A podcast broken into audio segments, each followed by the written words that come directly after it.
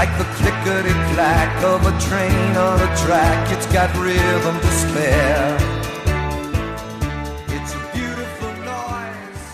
Saterdagoggend is reis sonder grense en ons ontdek nuwe spoorlyne vandag. Ons gaan Frans Hoek toe en dis 'n spoorlyn wat al meer as 'n eeu gelede in 1904 daar gelê is om die ou ossewa vervoer metode te verskuif en baie baie interessant in die spoor het hier in die 70er jare het dit dormant geraak en mense het dit nie eintlik meer gebruik nie en toe vir toerisme opgeknap en ek gesels nou daaroor met Catherine Lombard sy is die gasvryheidsbestuurder van die Franshoek wyntrem.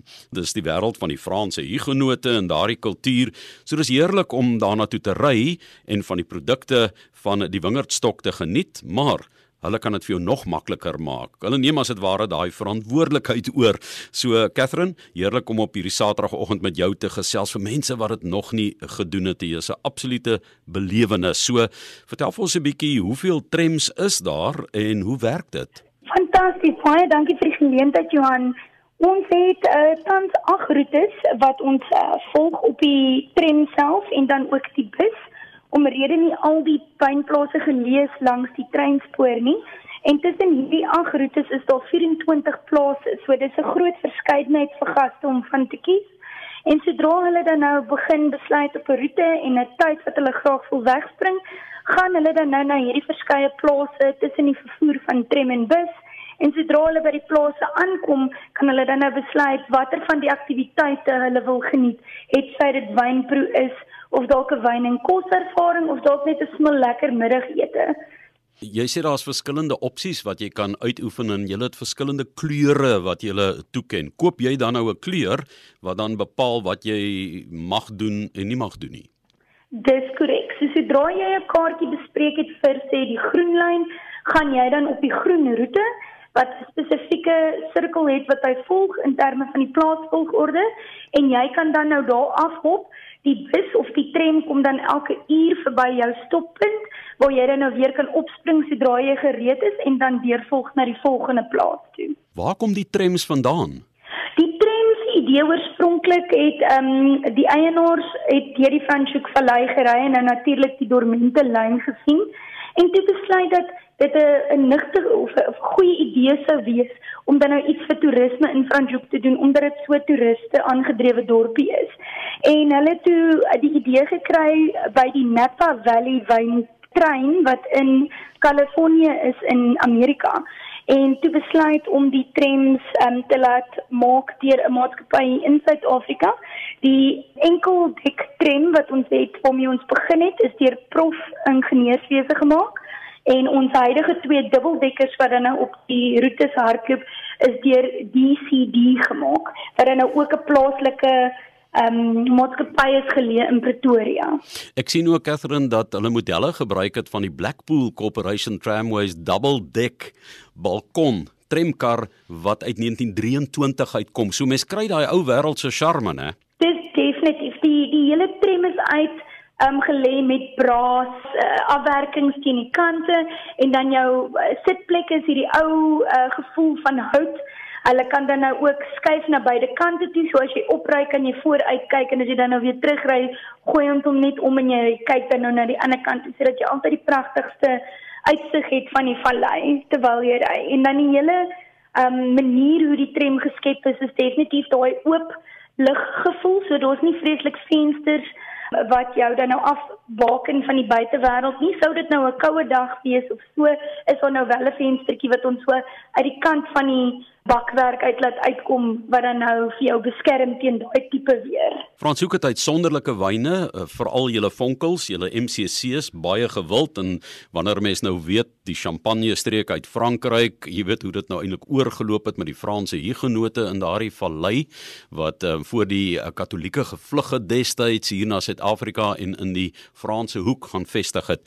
So daar's 'n kulturele verbintenis met die vonkel. So kan mense heelwat vonkels proe? Definitief, ons het een lyn spesifiek uh, wat nou twee kleure is. Dis ons pink en ons grys lyn. Hy is totaal en al MCC aangedrewe. So 90% van die plase wat dan nou op daardie lyn gevind kan word, bied um, 'n um, verskeidenheid van MCC's aan. Ons ander roetes het ook hier en daar 'n plaas wat wel lekker vonkelwyn um, maak en wat jy ook dan nou daar kan geniet, maar sy is spesifiek in die MCC belangstel vir dit nou jou grys of jou pink lyn wees. Maar Franshoek staan ook bekend as die kulinaire hoofstad van Suid-Afrika. Kombineer julle die wyn en 'n goeie ete ook? Definitief. Meeste van ons plase het um, kos en wyn ervarings waar hulle dan nou bymekaar gesit word om die beste in beide uit te bring. Ons het dan ook 'n spesifieke toer wat ons onlangs geskep het wat ons eksklusiewe wyn en kos ervaring genoem word. Dit is dan nou 'n vol dag wat ons jou uitvat na van die beste restaurante en wynplase in Franschhoek vir ons dan nou hulle beste cultivars met hulle beste disse bymekaar sit vir jou om dan die beste ervaring te in terme van hoe kos en wyn werklik gepaard gaan. Ek praat met die gasvryheidsbestuurder van die Franshoek Wyntrem, Catherine Lombard oor die geleentheid wat jy dalk kan gaan benut. Ehm um, mense sê altyd hulle wag nou hier wanneer hulle met vakansie kom in Desember in die Kaap en so, maar eintlik is dit 'n heerlike tyd van die jaar nou, nê, om hier met die herfs, die lieflike dae daardeur te reis. Ja, nee, definitief. Ons is 'n 7 dae 'n week um operasie. Ons hardloop van maandag tot sonderdag. Die roetes is beskikbaar en hierdie is wat die tipe aktiwiteit wat jy werklik in enige weer kan geniet. Het sy dit 'n warm somersdag is met 'n witwyntjie of 'n lekker koue wintersdag met jou rooiwyn voor die kaggelvuur.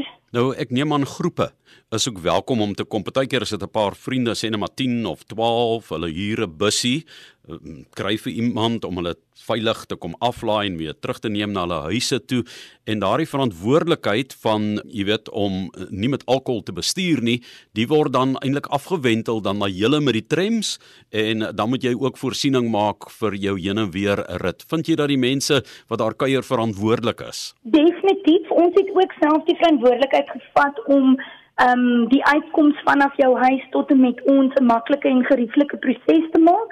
So wanneer jy jou kaartjies met ons bespreek, kan jy ook die opsie kies om dan nou opgetel te word by jou woning, uitgebring word hier na ons toe en dan na die tyd weer teruggeneem word.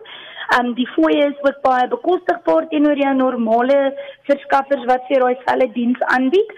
So dit maak ook dan die proses gerieflik vir almal en ons doen enigiets van een persoon tot en met 20 mense per um, wegspringpunt op ons toere tans. Vertel vir ons net gou ehm um, Catherine, hoe werk dit wanneer 'n mens nou so 'n uh, tramkaartjie koop? Wat is die kortste ritte wat jy kan doen en wat is die langste tyd wat jy kan spandeer? So wanneer jy met ons bespreek omdat dit half 'n uh, reël jou eie toer vir die dag is, is daar nie werklike tyd aan verbonde nie.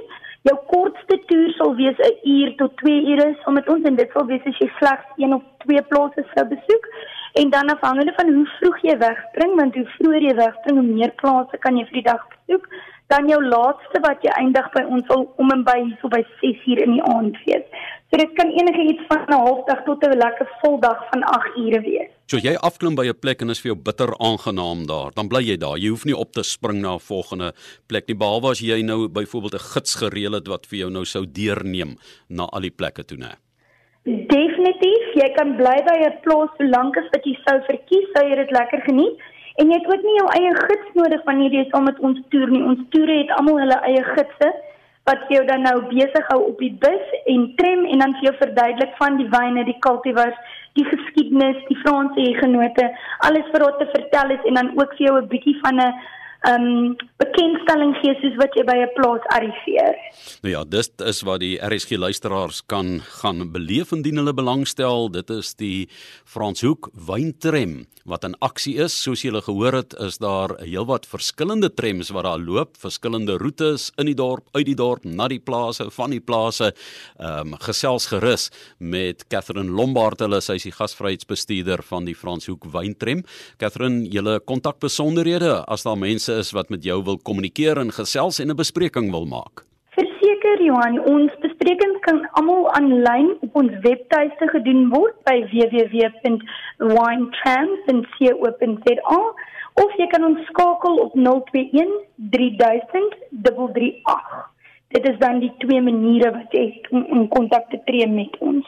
Jy weet dit is ook 'n besondere ervaring so ten slotte vir mense om te voel hoe is dit om op 'n tram te ry want in Europa is trams in stede of sommige stede nog aktief maar uh, dis vir Suid-Afrikaners nie meer beskore nie hier in die Kaap in Adderley Straat die trams op en af gery en ehm um, dit was algemene vervoer so dit is ook 'n wonderlike ervaring vir gesinne nê om te doen Definitief. Ons is 'n baie gesinsvriendelike uitstappie ook. Ehm um, die kinders geniet veral die tram en wanneer hy sy ou tydse horing so blaas op die aankoms, is dit iets wat hulle heeltemal oorguggel en dan is daar ook uh, verskeie van ons plase wat wel aanbiedinge het vir kinders, vir hul nou 'n melkie of 'n koeldrank saam met 'n lekkertjie of 'n um 'n koek kan geniet en dan voel hulle ook sommer deel van die ervaring. En in die Grendeltyd, julle maak spesiaal voorsiening ook met die nodige protokol, né, vir COVID-19. Dit is verseker so, ons is baie bewus van